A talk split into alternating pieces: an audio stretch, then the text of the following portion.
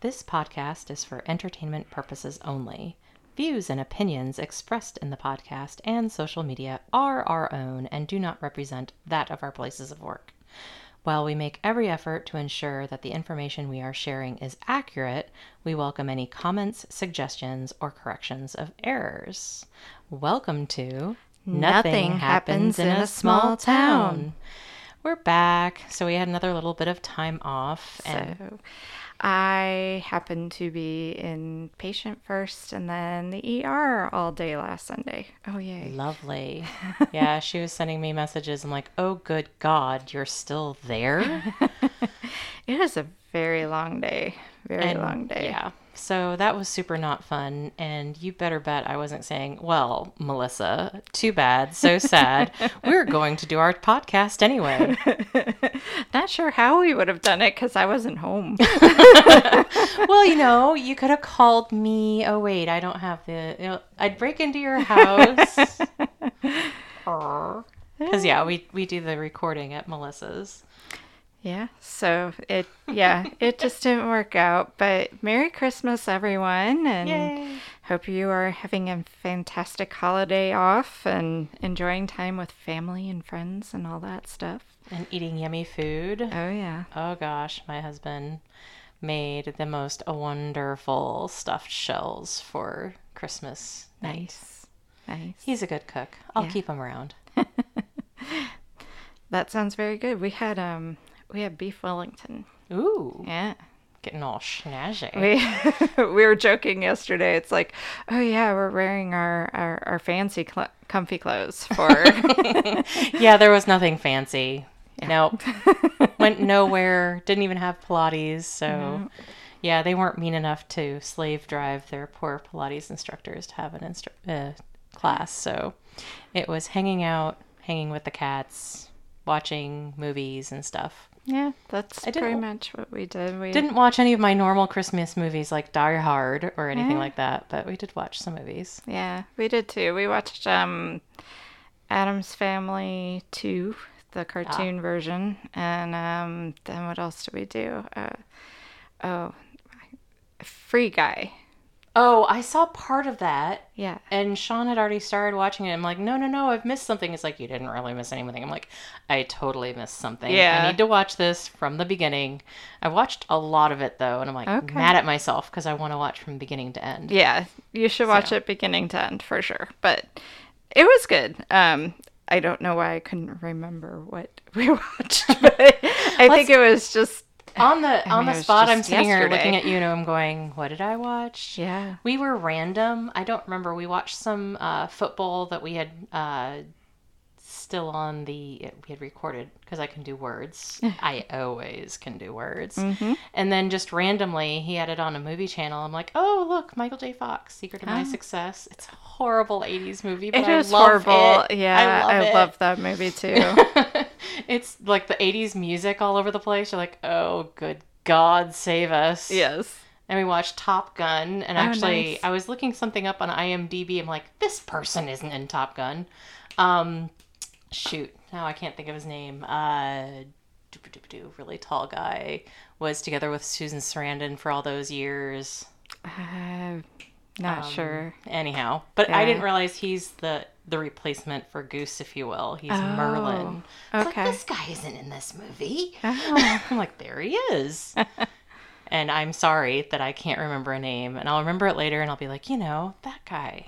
yeah. And we watched Freaky. Okay. Um, Vince Vaughn. Okay. I Is- haven't seen that one You've yet. got but to see it. If any, you know, middle aged man is going to play a teenage, Teenage girl, girl. Yeah. Vince Vaughn did it wonderfully. I had that's on my list of ones that I kind of want to see. So And then I watched a couple Jurassic Parks. Vince Yeah. Vaughn is in one of those. I'm like, he's everywhere. yeah. Random. And then one of the Jason. No, actually, it was not Jason Bourne. It was Bourne Identity, the one that's with the other guy, Jeremy Renner. Jeremy Renner and uh, Rachel Weisz. Yeah. Yeah, that's a good one. I like that one. I like So- that they take guys that aren't necessarily thought of as like the big muscle men and make them like super Yeah. crazy cool. Yeah. Yeah. The more average guys who are Yeah. kind of kick ass in some of those. Yeah. Because I mean, sorry, as much as I, I love a certain somebody who is in the movie you watched, Free guy. Yes. he's beautiful and has has built up his body a few times for movies.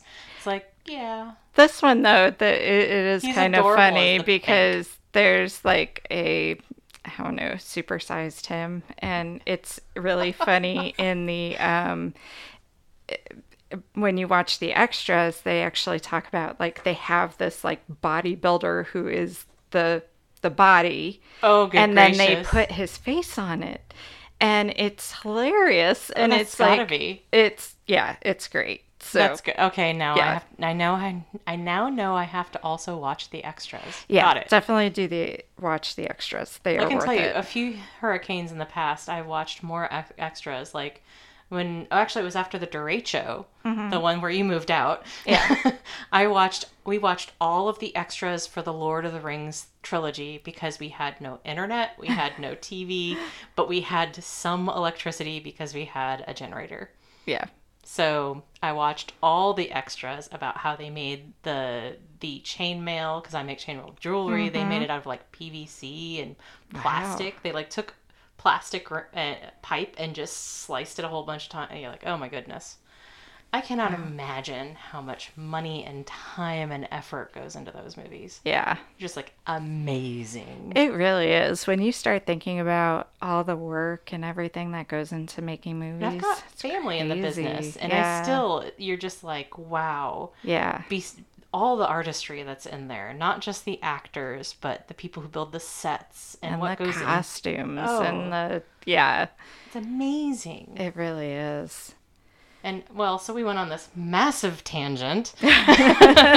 Sorry. Hope you all you know watch some movies and maybe And you ate can good relate.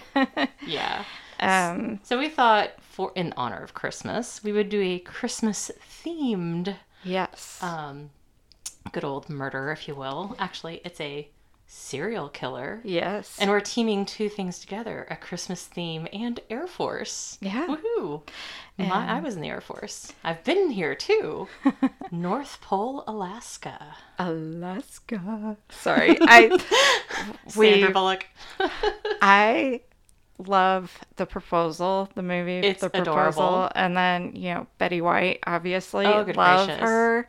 She's amazing. We were talking about this before. Yeah. we, we got new microphones. We were playing around with the microphones for a while. And I'm sorry, I'm still trying to get used to how I need to hold myself in relation to the microphone.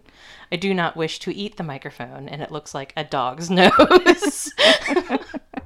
but Betty White. we love Betty Love White. Betty White. She's turning 100 this year. Put her in a bubble, people. Yes. She we I mean, you know, treasured, treasured little lady who cracks us up on a regular basis. Regular basis. I mean, love Yeah, her. I, I I'm so suck that I'm going to mention this and not know all the details, but apparently there's uh, something is out there. Search for it. Betty White wanted to basically have like a birthday celebration with all. I think we get to like I don't know record something for her. That I would totally suck. Awesome. I definitely would do that because Betty White, we love you. Yeah, maybe we'll look that up when we take a break. Yeah. we need Dad here so he can look stuff up for us. Defenestration. It's my favorite new word. what is that? To throw someone out a window or door. I have often wondered what it would be like when you have that desperate urge to throw somebody out a window or door, what it was called. and now we know. and that I've I my coworkers they were trying to think of ways to bring it into the conversation. They didn't yet. That's great. I love it. You got to bring it into the conversation. So, as Tara said, we are talking about the Nor- North Pole murders, and the North Pole has a population of 2,740 as of 2019. It's an adorable town. It's located really close to Eielson Air Force Base and Fairbanks in Alaska, which you guys might have actually heard of Fairbanks. Yeah. So, we are. I'm going to start talking first about uh, the victims in this case, and then we'll kind of go into the actual murderer. Right. So the first victim we're going to talk about is Doris Oehring. On June 11, 1980, 11 year old Doris Oehring and her older brother were riding bicycles together on the roads in the North Pole. Doris cycled ahead of her brother, and when her brother caught up with her, he saw his sister talking to a strange man in a blue car. The man had propped open the hood of the car and appeared to be having engine problems. When Doris's brother uh, pulled alongside Doris, the man quickly shut the hood, jumped in the car, and sped away. The brother was later able to describe the man to a police sketch artist, and he told the police that he thought the man's blue shirt looked like an Air Force uniform. And I mean, given this was in 1980, when I first I, I first heard about this actually watching uh, Ice Cold Killers Yes. or something like that on on uh, Discovery, and I'm like, how did he not know he was military? You're talking 1980. Think of hairstyles. Oh, yeah. um, Air Force hair, is what I thought. Not to mention, the uniform would be strikingly different, even then, than what you would see. But that's just me, because you'd have insignia. If he was wearing a blue shirt, he was wearing his blues, and his blues would have insignia on the sleeve. But again, you're just It's like, a kid. it's a too, kid. So, yeah.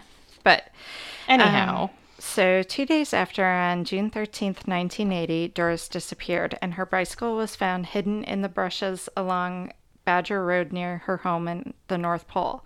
A witness reported seeing a small blue car tear around the corner at an intersection near Badger Road. The driver seemed pre- preoccupied and was wrestling with something or someone in the seat next to him. Police believe the attacker hid in the bushes on the side of the road and waited for Doris to ride her bike past the hiding spot. Once she got close, he jumped out of the bush, grabbed her off her bike, and tossed the bike into the nearby ditch. Because Doris's fa- brother brought thought the man he'd seen talking to his sister might be wearing an Air Force uniform, and because other witnesses described the driver of the speeding car as having a military style haircut, there we go. Mm-hmm, State troopers asked security at Eielson Air Force Base for a list of blue cars registered to drive on the base. The Air Force handed the trooper a list of 550 names of people who owned registered vehicles, possibly mas- matching the rough description of the car the troopers had provided them. Investigators were desperate to find Doris, but with no fingerprints or other forensic evidence, they didn't know where to begin. Doris's birth announcement states that she has three older sisters, Katie, Connie, and Jill, and one older brother, Tommy. Uh, her father is a business manager for the University of Alaska Geophysical Institute. They moved to Chicago from Chicago to Fairbanks. Um, Doris was riding her bike home from swimming lesson when she was abducted. She played the trumpet and loved to sing. Glinda Soderman is the next victim. Uh, she, she was 19 years old when she vanished from her home in North Pole on August 29th, 1979. She was a newlywed and the daughter of an Alaska state trooper. Glinda and her husband had a small baby, and according to her husband, when he arrived home on August 29th, the baby was in the crib. So that's kind of creepy. I mean, That's he very creepy. comes home and his wife home is and his wife is gone. yeah. By all accounts, Glinda was happy and had no reason to run away from her home, but investigators found no evidence to suggest foul play.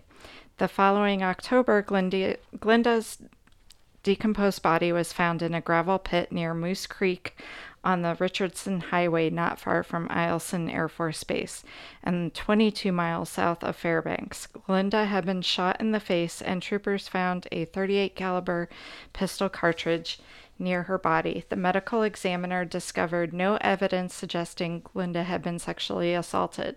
Suspicions fell on Glinda's new husband who failed a lie detector test. Even Glinda's father suspected his son in law of the crime, but troopers found no evidence to arrest the, the husband. I can't imagine how terrible this would be because, you know, it's always the husband, it's always the husband. And being the son in law of a state trooper, yeah. Really, yeah, I can't imagine. Um, since troopers had not cleared Glinda Soderman's hus- husband for Glinda's murder, they decided to question him about the abduction of Doris Oehring. They gave him another polygraph test, and this time the poly- polygrapher found the test results inconclusive. The test results frustrated troopers. They had no physical evidence pointing to Sutterman, but he could also not pass a lie detector test when questioned about the murder of his wife or the abduction, abduction of Doris Oehring. Troopers decided to bring in a polygraph expert to question Sutterman. After 10 minutes, the expert left the examining room and told troopers that Sutterman had an irregular heartbeat. Such a heartbeat could not ever produce a passing polygraph test result. The test results from an individual with a heartbeat like Sutterman's would always be classified as inconclusive or failing. Since the troopers had no other reason to than the lie detector test results to suspect him, they dismissed him as a suspect in the disappearance of Doris. So Imagine that. and you know, I was um, gonna go off on a little thing about the lie, Lie detector, detector tests.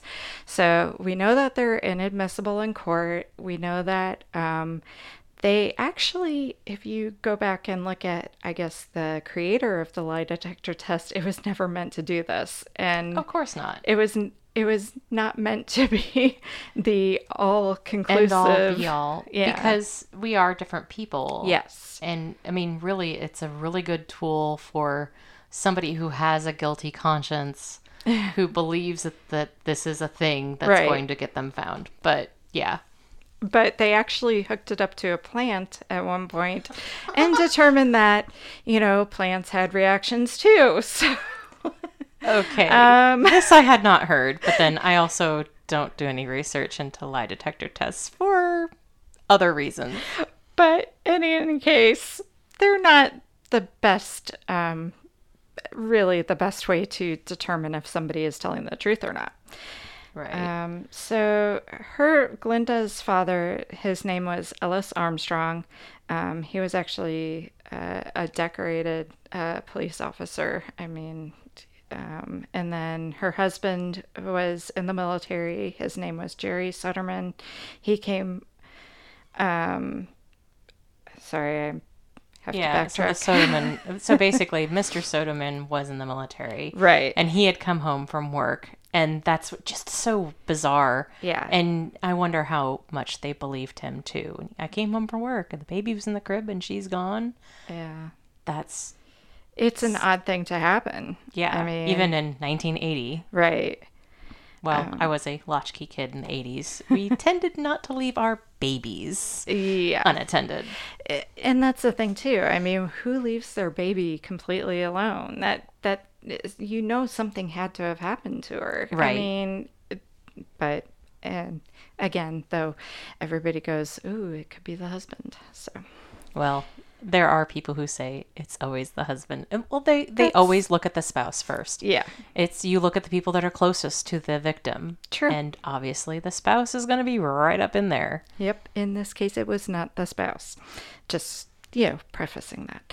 Um, so she, I couldn't find her grave. It says that she was cremated. That's about all I was able to found on that. Find on that. Um, so then we have Wendy Wilson.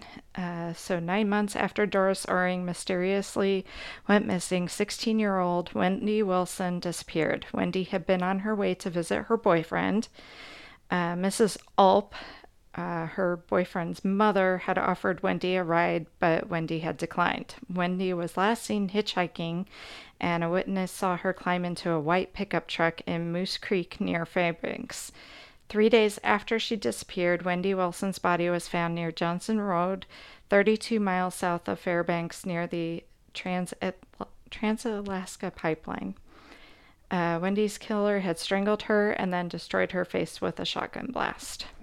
And this is the one we could find the least about. Yeah. But yeah, that Trans Alaska pipeline, you can see it on approach to Fairbanks. Uh, I mean, to Eielson. Uh, full disclosure, used to be in the Air Force, and I used to fly into Eielson every once in a while. so I actually know this location a little bit. Um, Fairbanks is a, a pretty cool place. It's small, but it's the largest town in the area. And North Pole is freaking adorable. It's also, if you're not really into Christmas, maybe a little over the top.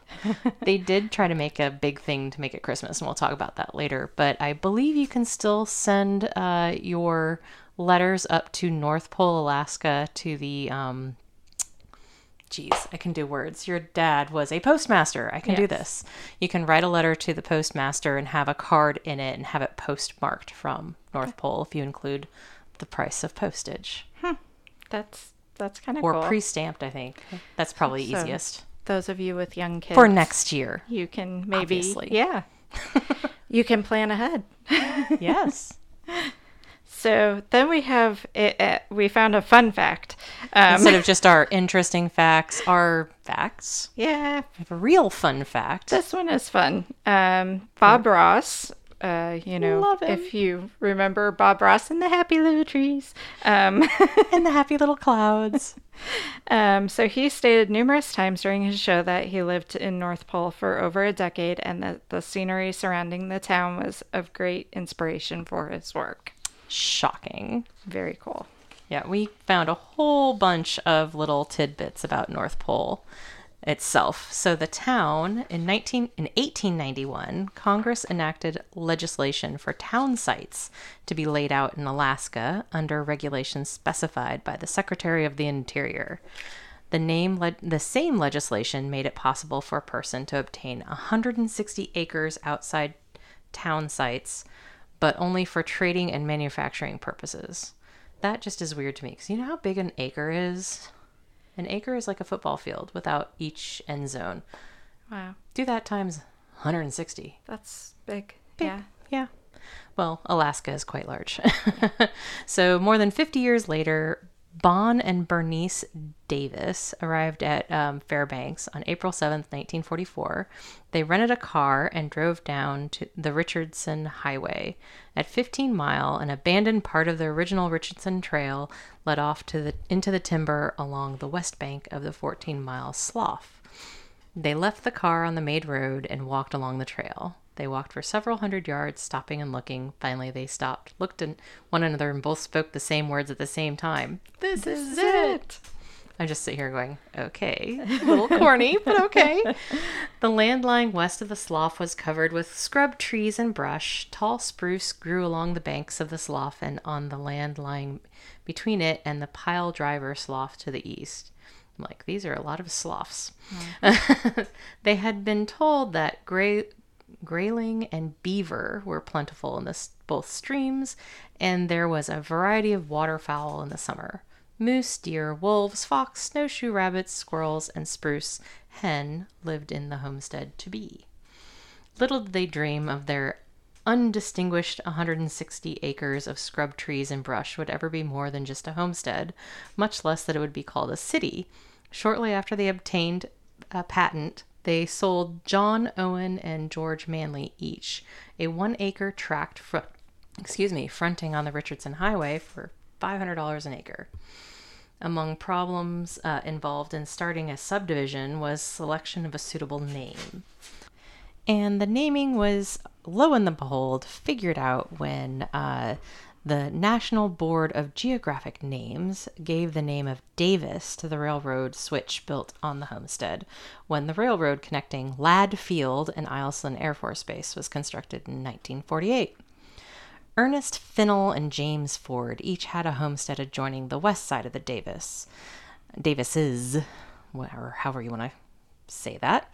Though they had filed uh, about one year and a half before Bond Davis had left, the three received their patents almost at the same time. Finnell and Davis had discussed subdividing, and both of them began doing so in 1950. Ford decided to keep his homestead intact. With electrical power assured, their land became more in demand. Orland Carey bought the North 40 off of the Bond Davis homestead in ni- November of 1951 and gave it the nom- name of Sequoia Subdivision. In February 1952, Dahl and Gas C- Development Company bought the Davis subdivision and balance of the homestead except for a few parcels. Dahl and Gask, who had bought the Davis homestead and subdivided it, thought of growing settlement was Named North Pole, it might attract businesses.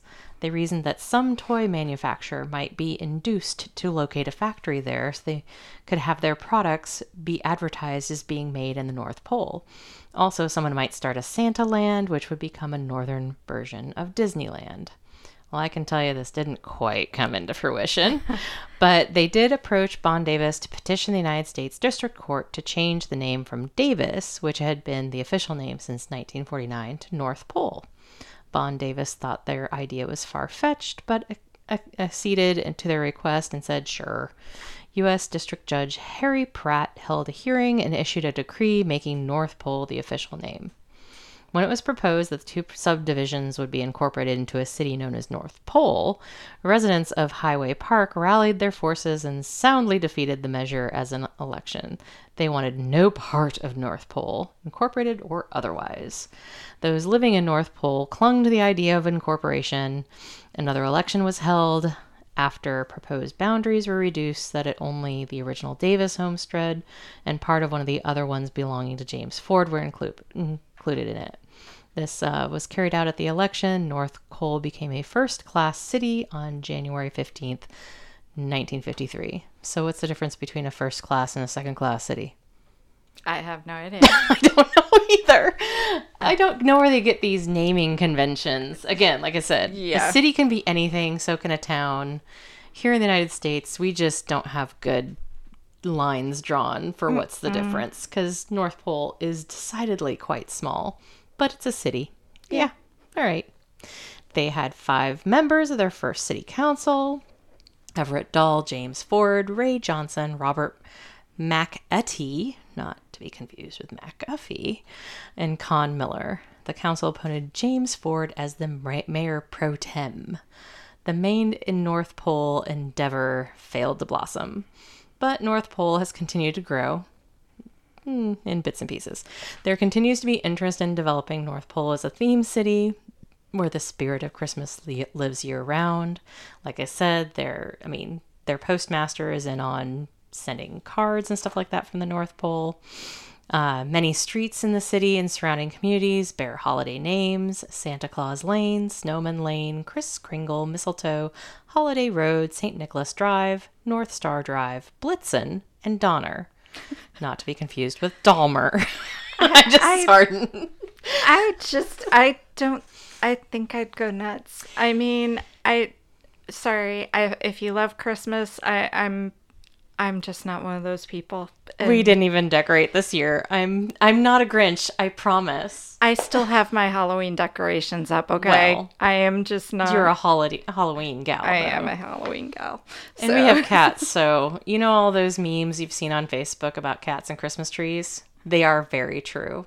Yeah. And since my husband has uh, injured himself, it's like doing some of the decorating is just kind of like, yeah. and I work. It's like, no. We're good. Yeah. We we hang out, we have our good food, and usually we watch what we joke, you know, we lovingly call Christmas movies. Movies that happen during Christmas time. Yeah. There's quite a few of them, Yeah. you know, I mean, Die I Hard included. Yeah. I mean, it is a cute town. It was cute to go visit once. Actually, I went there a couple times and we got some stuff themed from there for my friends who are freaky deek into Christmas. Not putting that down. Uh, you Yeah. do you. I mean, you and your Halloween is I- way beyond what I'll ever do for Yeah. Halloween. I love Halloween. That's cool. My thing. And Hey. Yeah, I'm that up. crazy neighbor who will probably always have my Halloween decorations up at Christmas. Deal with it. It's just a thing. yeah, I mean they have a winter festival. Um, I don't remember ever going to it, but again, when I was up there for, I was on short TDYs when I went to Eielson. I do remember going to the the Christmas stores and stuff like that, and it being pretty cool. I mean, if you like that, and live reindeer can uh, will be there. They'll you could have pictures with Santa Claus at the Santa Claus house. That's all year long. Um, besides that, I just have to say it's it's so funny. We have some more discussion about like North Pole. If you if you go somewhere like that that's out in the outer reaches of Alaska, don't stop your car on a two lane road to say hi to the animals you see, especially if it's a baby animal, because a, a big moose will walk through your car. Think Jurassic Park. Yeah. Mama Moose doesn't care that your car will move or that she can go around it. Mama Moose will go through the car to get to Baby Moose. Yeah, good to know. I, I Random. have not been there, but yeah, I was never there that it didn't snow. Hmm, nice. Fun. Yeah, There's some really, really long nights. I bet. I really, bet. really, really short days. Three hours and 24 minutes. Yeah, I Not that I looked that up or knew that or anything. Just, yeah, I'll hold on to the random facts. I'm good like that. So now we will go back to the murders, and the next victim is Marlene Peters. On January 31st, a little over seven months after someone snatched Doris Oehring, 21 year old Marlene Peters disappeared. Marlene was last seen trying to hitch a ride from Fairbanks to Anchorage to visit her father, who was sick with cancer. Police considered Marlene's disappearance suspicious, but they had no way to know if someone had abducted abducted Marlene near Fairbanks, or if she had disappeared somewhere else between Fairbanks and Anchorage. Troopers did not immediately link her case to Doris Oehring's or Glinda Sodemann's. That's a pretty decent stretch of road between Fairbanks and Anchorage. Nine weeks after the discovery of Wendy Wilson's body, Marlene Peters' remains were found. Marlene also had been dumped near Johnson Road, and she was found only two miles from where Wendy had been dumped. Marlene also had been strangled and then shot in the face with a shotgun. Marlene was a, I'm not going to pronounce this right, but Koyakin Athabaskan uh, woman of the tribe of the Caribou Band Tol- Toltsina or Big Water. or Big Water. Sorry if I'm mispronouncing all this. This is a lot of words. Um, Yeah, Koyokon Athabaskan, I'm guessing. Athabaskan, yeah. Um, she was a member of the Tanana tribe. Uh, her mother was Reverend, Reverend he- Helen Peters, siblings Faith Peters and Guy Peters. Marlene Jean was born to Hardy and Helen on March 4th, 1960, the second to the last of Helen's natural born children. Everyone knew she was special. In tune with her heritage, she kept her shiny black long hair always down past her knees. She had a paper thin physique and smooth, clear skin. She was like a china doll, her sister said. She loved to sew and use only natural fibers. Everything she wore was handmade of cotton or wool, and she had a penchant for using organic products before it became the fashion. Um, her cooking was similar, only using whole grains and unprocessed products. Marlene was a good cook and is remembered for her spicy spaghetti. She was an artist and a writer given to expressing herself through these media. She sounds like just such an awesome person. Yeah, and, And I mean, I, I looked it up because I'm a dork, but yeah, 360 miles between Fairbanks and Anchorage. that's a long stretch it's of a long stretch of road. So it's understandable that they didn't really know what had happened until they found her body. Yeah. Marlene was particularly close to her sister Faith and her brother Guy. I think about me and my sister Marlene because we were so close. We are connected to ancestral knowledge, said Faith. She was a gifted painter. When she got into it, nothing could keep her out of it. She would be in a trance. She would not even look at the paint colors, Faith remembers. Me and her would lay in the grass and look at the sky. We had protections around us a certain man would come and bother us, but we learned how to fight back. We always slept with sharp pencils, so that kind of makes me think somebody was Yeah, creeper, awful. really sad.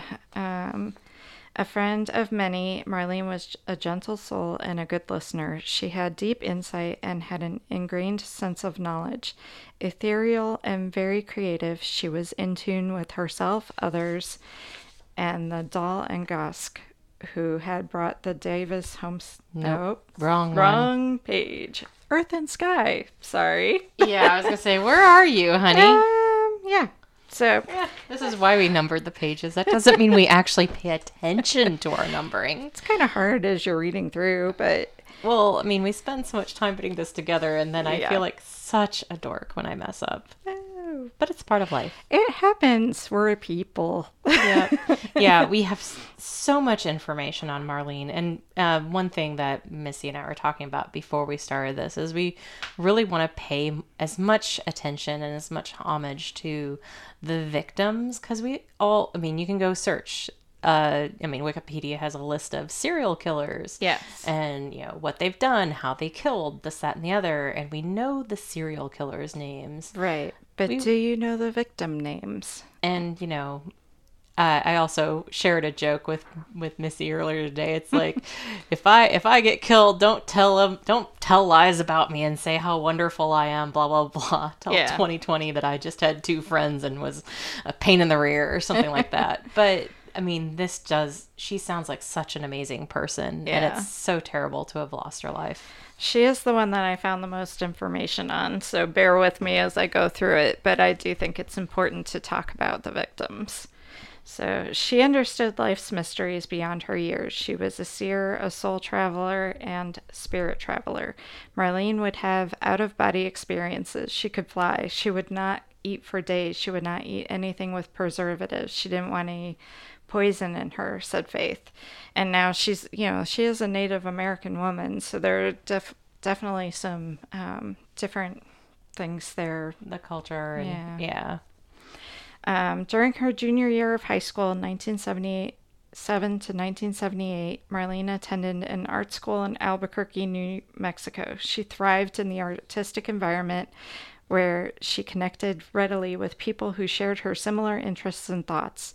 In the evening, students attended large bonfires where alcohol was present. Not long after, she was invited to explore other mediums by attending drum circles. Medicine people invited her to first observe and then to participate in peyote ceremonies, where she was introduced to operating in the spirit realm. Spirit walkers showed her what they could do while traveling in the spirit realm, and she was invited to go along with them. On one such journey, the spirit walkers ran into a bad spirit that traumatized the group in some way. Something spooked her spirit, said her sister Faith. That kind of makes me wonder if maybe there was she had a premonition and or yeah. I mean, that just kind of makes you think.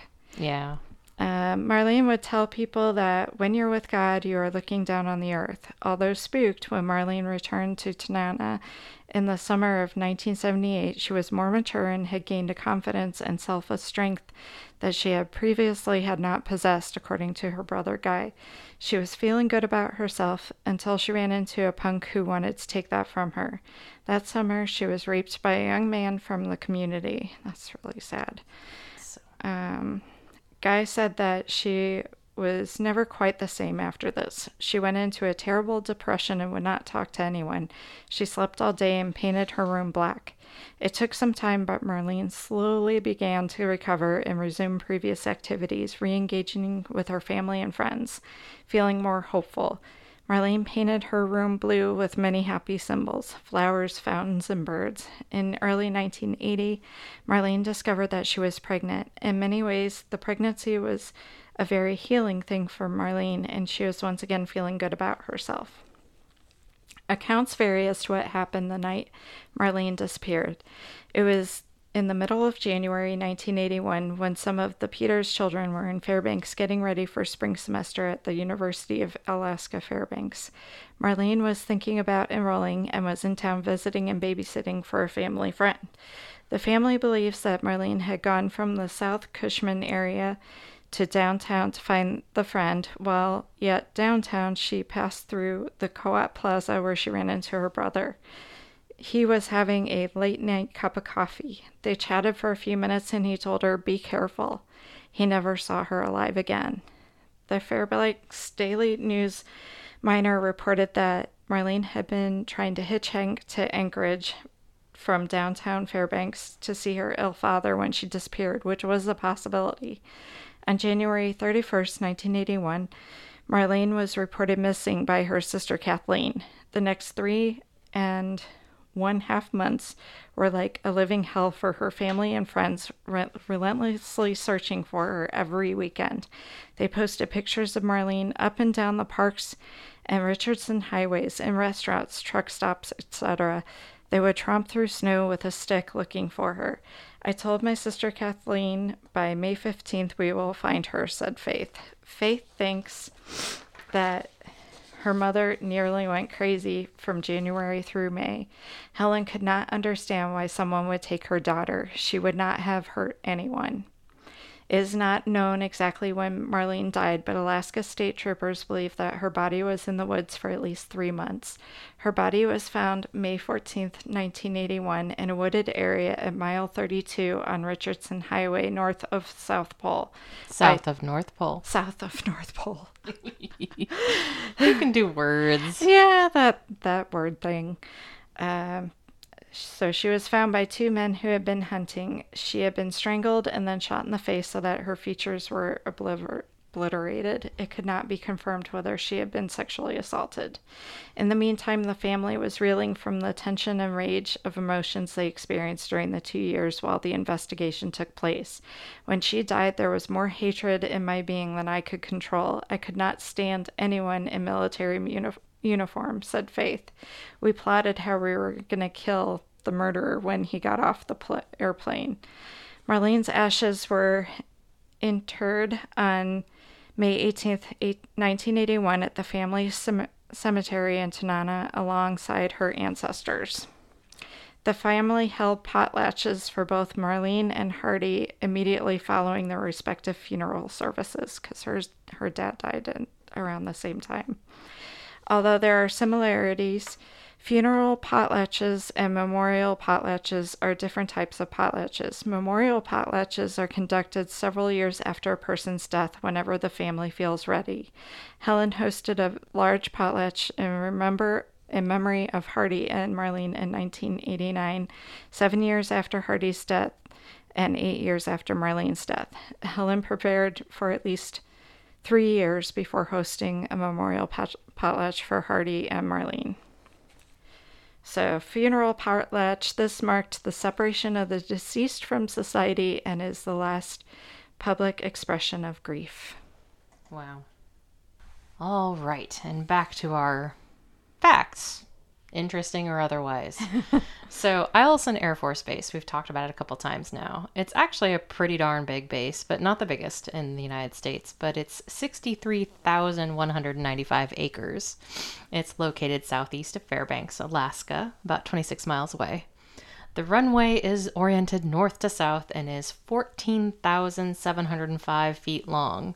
It was extended to its present length in the 1950s to accommodate B 36 aircraft and is the second longest runway in North America. It was also an alternate landing site for the Space Shuttle due to its length and breadth. And believe me, it's a really, really long runway. you don't use a lot of it to land most planes.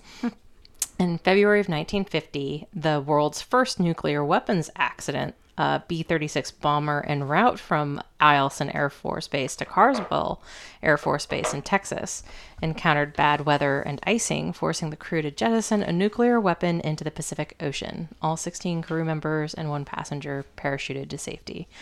I can happily say I never traveled with a nuclear weapon, and I never want to.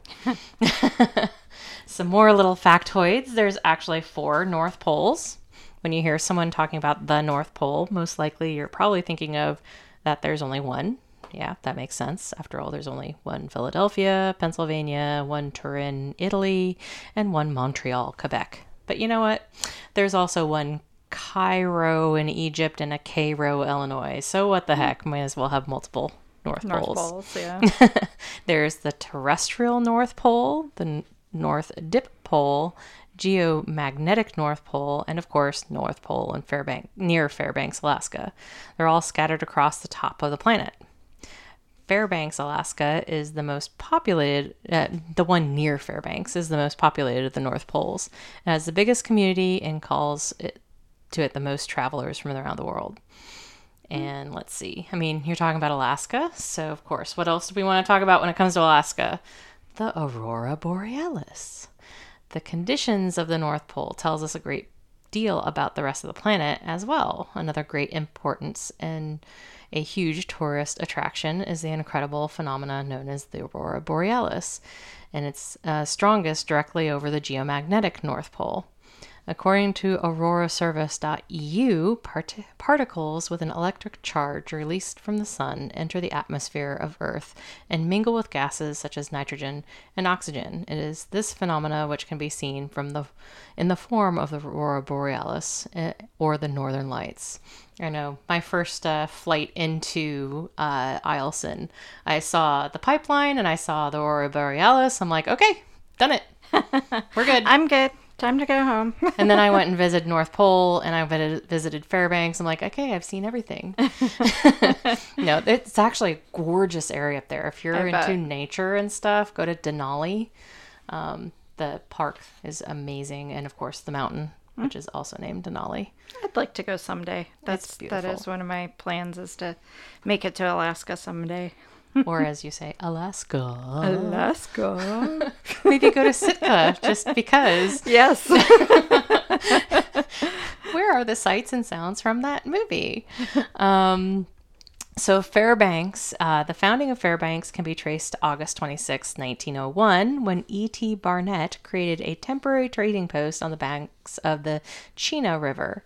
Barnette was headed elsewhere when the steamship he was traveling on ran aground in shallow water. Um, anybody who's watched like the Gold Rush show and what have you, um, when you're dealing with that severe freezing and thawing, the rivers don't really stay put. So, um, and you can run aground because what used to be, I mean, we used to have this problem in the Mississippi and stuff way before we started uh, more ship traffic and what have you. Uh, the mud would move. So, after a major gold discovery was made near Barnette's temporary location, he converted it into a permanent one. He's like, Gold? All right, I'll stay here. The gold caused a stampede of miners to the area, and buildings sprang up around Barnette's trading post. In November 1903, the area's residents voted to incorporate the city of Fairbanks. Barnett became the city's first mayor. I guess if you find it, you get to be the mayor. I mean, why not? North Pole, the first mayor Yeah. was, hmm, one of the landholders. Yes. There you go. So the new city of Fairbanks flourished and as thousands of people came in search of gold. Gold production increased from about 40,000 in 1903 to 6 million in 1905. By 1911, Fairbanks was Alaska's terri- Alaska Territory's largest city with a population of 3,500. The Fairbanks Commercial Club created the slogan Fairbanks, Alaska's Golden Heart, which remains the city's motto today. I vaguely remember that in the town square. um, let's see. In 20, 2017, I can do words. Oh my goodness. Can't even read my own notes. Gold is still commercially mined in two locations near Fairbanks, located 26 miles north of the city at Fort Knox Gold Mine was has produced several million ounces of gold since it opened in 1996. The Pogo Gold Mine, located 85 miles southeast of Fairbanks, began operation in 2007. Yeah, wonder if the Gold Rush guys go rolling around there. They might. My husband loves that show. I, I tolerate it. Yeah. Due to Fairbanks' location halfway between New York City and Tokyo, the city became a popular stop on the first round the world flights, such as Wiley Post's 1933 solo circumnavigation and Howard Hughes's 1938 effort. When the vast Prudhoe Bay oil field was discovered in Alaska's North Slope uh, in 1968, a massive boom was sparked again, once again, in Fairbanks. As the closest city, Fairbanks became the supply point for the oil field and for construction of the Trans Alaska Pipeline System. Hence, I could see it on my approach to Eielson. One of the coldest cities in the United States, average low winter temperatures in Fairbanks range from between negative 15 to negative 25 Fahrenheit. Extreme weather can be much colder. The coldest temperature ever recorded in Fairbanks was 66 degrees below zero in January 14th, 1934. No, thank you. I will pass. I mean, I always went there in the winter. Yeah. Awesome. But, and I had been told the myth, myth that it can actually be too cold to snow. But as long as there's some moisture in the air, it can snow. The thing is, once you get below like 20 degrees Celsius below, it's just not going to be that much moisture. Now, what you can see is oftentimes crystals can form on top of the snow that's already fallen, and it becomes quite pretty. I mean, it sparkles really nicely when you throw light on it because, you know, the sun isn't going to come up except for for about three hours.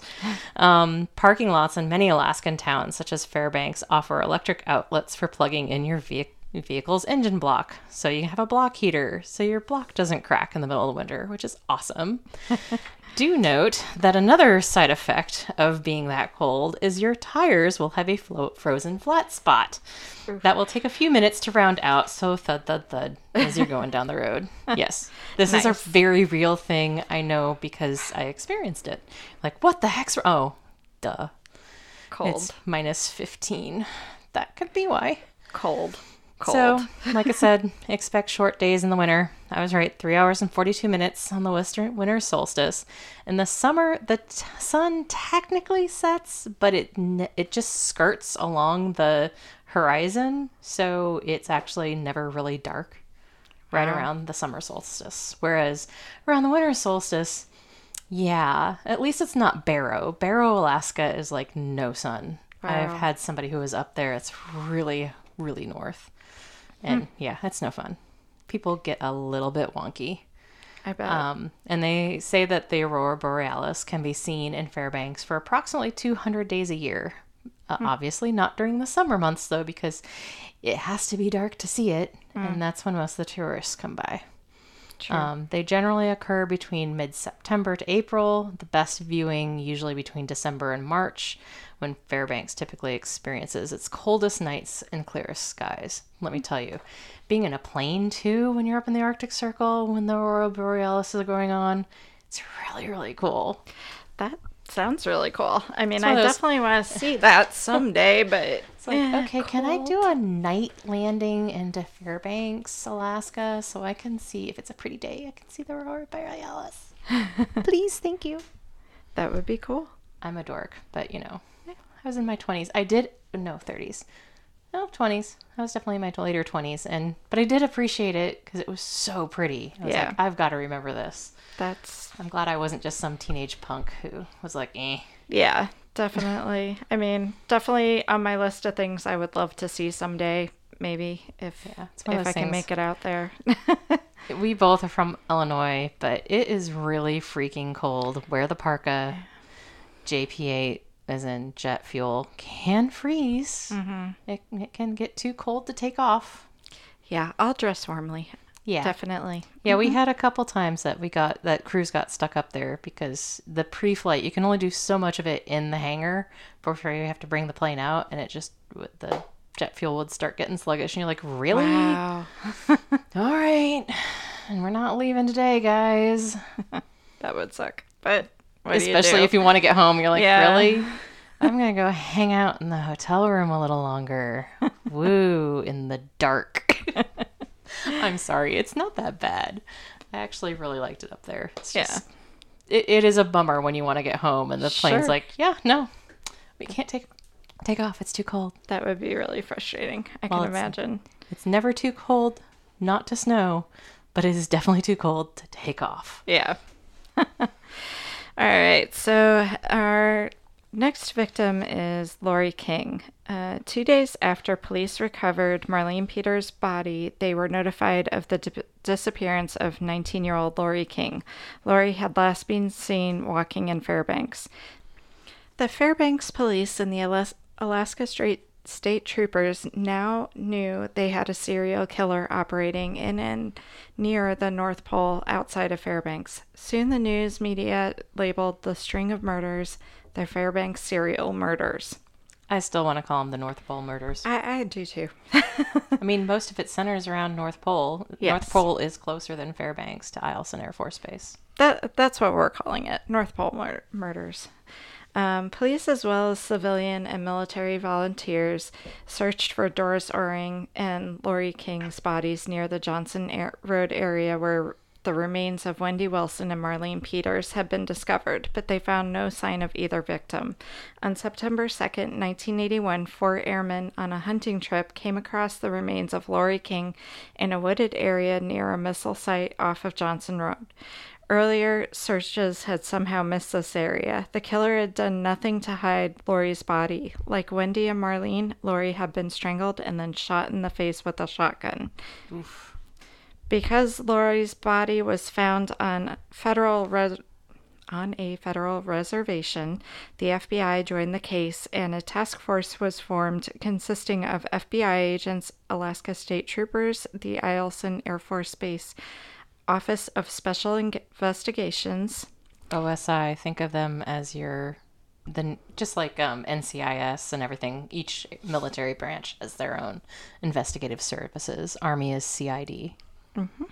And the Army's CID. Criminal Investigation Division from nearby Fort Wainwright, the Fairbanks, Fairbanks Police Department, and the North Pole City Police Department. Investigators now knew they were hunting a dangerous predator who struck frequently, somehow convincing the girls and young women to climb into his car where he soon murdered them and then shot them in the face. Some, but not all, of the women showed signs of being raped before they were murdered. Oof. Yeah. Um, Lori was buried in Birch Hill Cemetery in Fairbanks, Alaska. I couldn't find a lot on her either. Um, her parents were Victor, Joseph King, and Emily King. Um, and now we're going to talk about the, the serial killer. Serial himself. killer. Yes. His, His name is Thomas Bunday. Mm-hmm. He was born. You want me to take this yeah. part? Okay, it's one of those. Uh, I you, don't know. Whatever. I started. Already, yeah, so. I take over. yeah, mine. um, not really mine. He just happens to be Air Force, and it's like he. I was the one that picked this one. I was like, mm-hmm. let's let's go after something that's Christmassy. North Pole. I'm like, oh, I remember that one serial killer that was in the Air Force who was mm-hmm. stationed up at Eielson. So Thomas Bunday was born on September 28th of 1948 in Nashville, Tennessee. He was the younger of two children in the family. His elder brother Ralph was 15 years older than him. Bunday spent his childhood and youth in a soci- socially unfavorable situation. His father was a World War II vet, suffered from some mental disorders, and was aggressive towards his wife and younger son. After his father died in 1963, Thomas refused to attend his funeral and ran away from home for several days. And this is where this we were talking about this before as well. I just really we we do better than we used to and as a whole but mental health issues mm-hmm. um, and after world war ii they called it shell shock and it was just oh you know some most people get over it like uh, war is is very um, yeah, yeah it can scar you as can other things. I wouldn't say, I would definitely say that his dad probably had some form of PTSD. Mm-hmm. And I would say Thomas probably had PTSD from the pain that he suffered at his father's hands. Yeah. Because PTSD is not just for soldiers. Right. Um, he was unpopular amongst the other children at school, but he was a good student.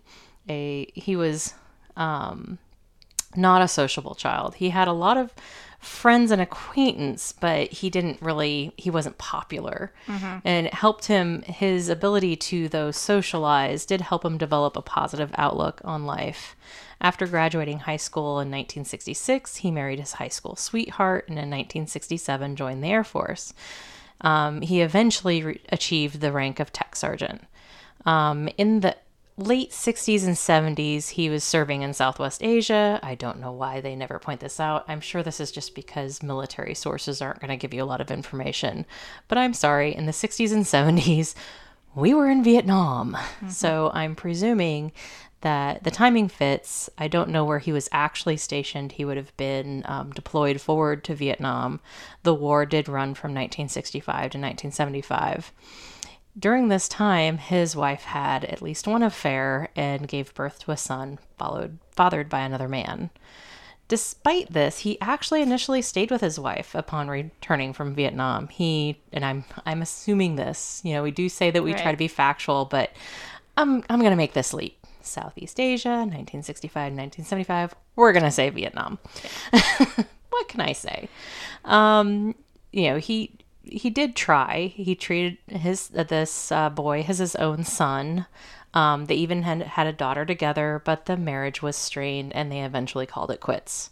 In the mid 70s, he was transferred to Eielson Air Force Base in Alaska. During this period, he began to show signs of emotional burnout and began visiting a psychotherapist. Now, I mean, I don't know what his exact job was. This is something actually my husband and I talked about a bit because he was um, they talk later we, we've got more notes about him taking time on the flight line and being able to view his kills if you will Oh, yeah. and i'm wondering if he was either on a flight line job like either transferring um, fuel or he could have been working in the um, the tower and being able to view from there i don't know Just- Mm-hmm. Right. it's, it's very the military wasn't going to tell us Yeah. Um, maybe if we really went and dug, we'd be able, like, if we really, really, really wanted to get into this. But that's that's beyond our scope. I'm not Right. going to Fairbanks to go ask the military for information. I mean, I would love to go in that deep with some of these, but um, yeah, we have day jobs. yeah, if we didn't have day jobs, maybe, Maybe. Yeah. I, I would totally dig into this some more because there I have a lot of questions. Um, so the police were panicking because of, because of the numbers of murders in one location when that fifth woman vanished. Troopers teamed up with the military and civilian search teams to find the missing, and then one day, while soldiers were out hunting, they found the body of uh, Lori King, and she too was strangled and shot in the head. So, unable to calculate the next move of the serial killer, the state troopers tried another tactic.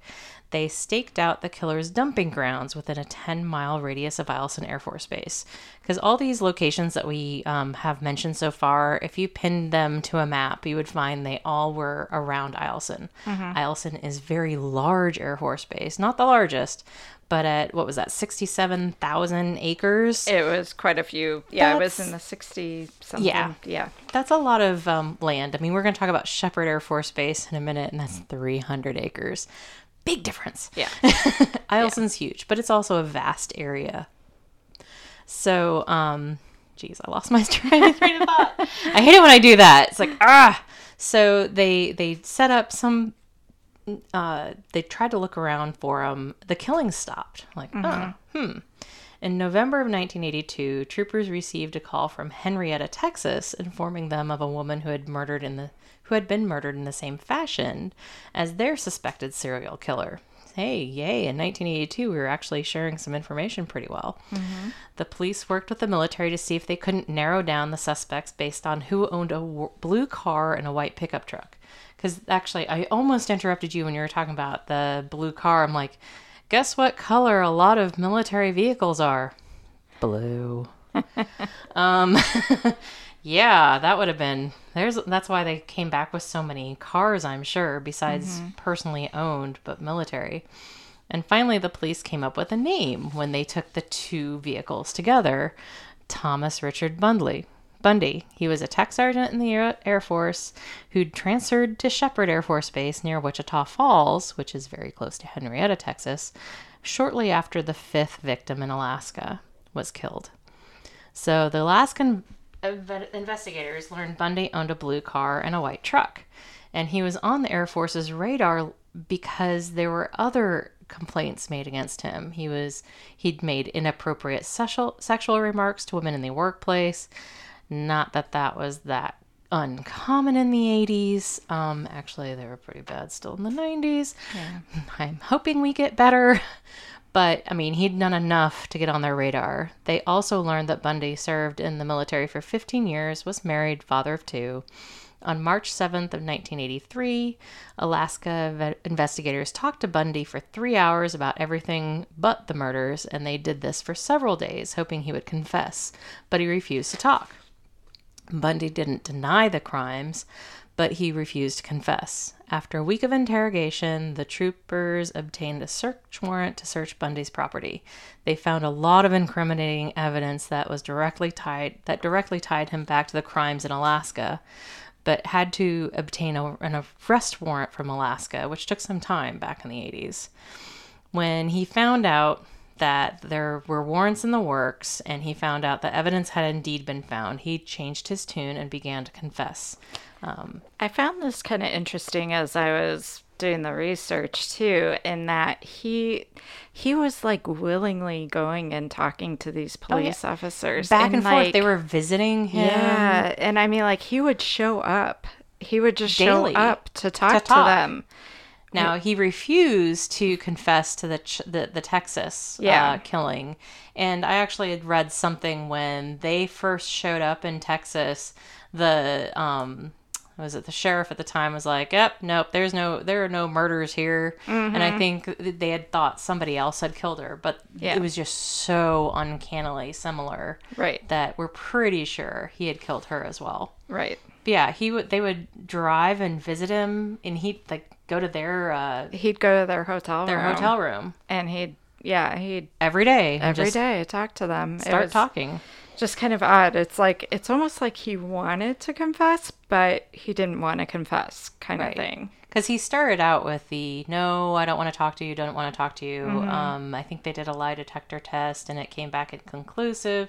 There's a lot more. It's funny the things that we decide we want to talk about more versus less. Right. Because we do want to focus on the victims because everybody talks about the killer. Right. Um, but this guy, yeah, he was interesting. He just uh, he went on. He would go on and on for days. He knew they were stuck with the um, trying to get the paperwork in a, in a line, mm-hmm. and really, it, in present day, he probably would have been arrested within hours Right. because we work a little faster. I don't know. we can also mess things up today too. So Right. but he would go into serious detail about his victims, admitting to killing all the, the girls in Alaska, vehemently denying killing Cassandra Goodwin, the woman in Texas. Uh, the police opined that he didn't cop to the Texas murder because Texas has the death penalty. Um, he went into details saying as to why he killed them. Um, he cited his psychological breakdown, his sexual complexes, and he had and those were his reasons for going after these young girls. Due to the struggle to obtain an arrest warrant, warrant he was released daily. Um, even after convince, confessing that all, all that he had done, he was still let go every day. He still came back every day to talk to them some more. They had no way of holding him since Alaska tra- state troopers were well out of their jurisdiction. Now, the governor of Texas tried to intervene. Uh, this one was was weird to try to figure out what they really meant here because it was so they had no power to arrest outside of Alaska. Um, if they wanted to hold him, they needed either for him to travel back to Alaska or to have evidence of the Texas case or to have their paperwork from Alaska all in a row to do the to actually get him arrested. So it was very weird. So it's like they had to have their paperwork in a row so that the Texas lawman could arrest him on their behalf, blah, blah, blah, blah, blah. So they had no power to arrest him out of Alaska. Mm-hmm. So all flights headed from Texas to Alaska have a layover in Seattle. They actually had talked to Bunday about traveling back with him, but if he decided not to go to Alaska, they would then be setting a serial killer loose on Seattle if he decided not to board the next plane. Yeah. And you're like, wait, and nobody's dead there on his hands. So we don't want to take him out of Texas where he's killed somebody or Alaska where he's killed somebody. Right. So the, the governor actually offered a private Learjet to bring him back to Alaska so they wouldn't have to worry about the stayover in Se- Seattle. So, I mean, they really were trying, even though, I mean, I don't know what's going on with the paperwork. Yeah. Ugh, paperwork stinks Yeah. still stinks. Um, so on March 15th of 1983, they finally got their paperwork all straightened out, had the arrest warrants they needed to arrest him in Texas. Unfortunately, that would be the day that he decided not to come visit them. Mm-hmm. He slipped past their surveillance on his motorcycle, and instead of meeting with the Alaska investigators again, he tore off on a on a, big, a bit of a high speed chase mm-hmm. and crossed the center line and slammed right into a dump truck at 100 miles an hour. Yeah, he didn't survive that. Uh, no. That's a big no. could survive that, I think. yeah, So, 100 miles an hour into a dump truck. no. They they don't stop. No. So the police were really hoping they would get more information from him before he died. They still hadn't obtained the knowledge of where Doris's body was, and they really wanted to get that to give the family closure. Um, in August 1986, three years after he died, her skull was found in a remote section of Eielson Air Force Base. Um, and this is where we get some vague reference to his job again. It's like they later learned that Bunday's job in the Air Force most likely allowed him to view his dump site sites via surveillance cameras and relive his sadistic behavior. So I'm sitting here thinking security, flight line, Tower something. tower. You're like, what would you do? Maybe he was the guy who. Well, and it, then it talks about um, he could something about the surveillance cameras and watching the investigators at the crime scene. So, So did were they his own surveillance cam- yeah. cameras that he put up? Were they surveillance cameras from his job? That's where I'm like, right a- at first I was like, oh, so he was like security. security, and then I'm like, well, mm. I don't know. so anyhow, because there are a lot of. Mm-hmm. Especially something as big as that, sixty-seven thousand acres. You're talking, and just about any job is going to be something you can do in Vietnam too. So, I wasn't able to put that one together. Mm-hmm. But yeah, can you imagine him just watching them at the crime scenes? yeah, that's a little creepy. Yeah, I mean, because several of them he didn't even try to hide, Right. but it was such a vast. And who's going to be doing Who's any hunting find it? Yeah. on Eielson Air Force Base other than other Mm-hmm. military members? And I don't know. Again, this is the '80s versus now. Even when I was in in the late '90s, early aughts, I don't know what it would take. You'd have to be friends with security probably to be able to go hunting out there. right. So I don't know. Anyhow, so again, they they really thought that he denied the murder in Texas to avoid the death penalty, and then just decided he was going to kill himself instead. But um, they're definitely certain they they would have been able to actually find him guilty of all five murders in Alaska. I mean, he confessed with some very specific details. He fit not only they used profiling for one of the first times with uh, the Alaska State Troopers at that point in time because profiling wasn't very common. And I mean, when you're trying to do needle in a haystack for how many blue cars? 455 or That's something a like lot that. of blue cars. Yeah. But he was one of the few that had a white truck. the white truck. So- But that wasn't until a later murder that they just, Right. they found the white truck.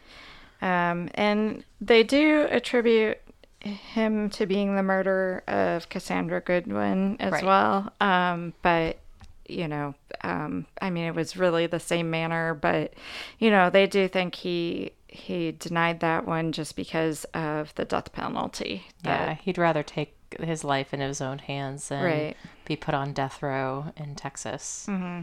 So, yeah. So he killed himself on March 15th, 1983. Yep.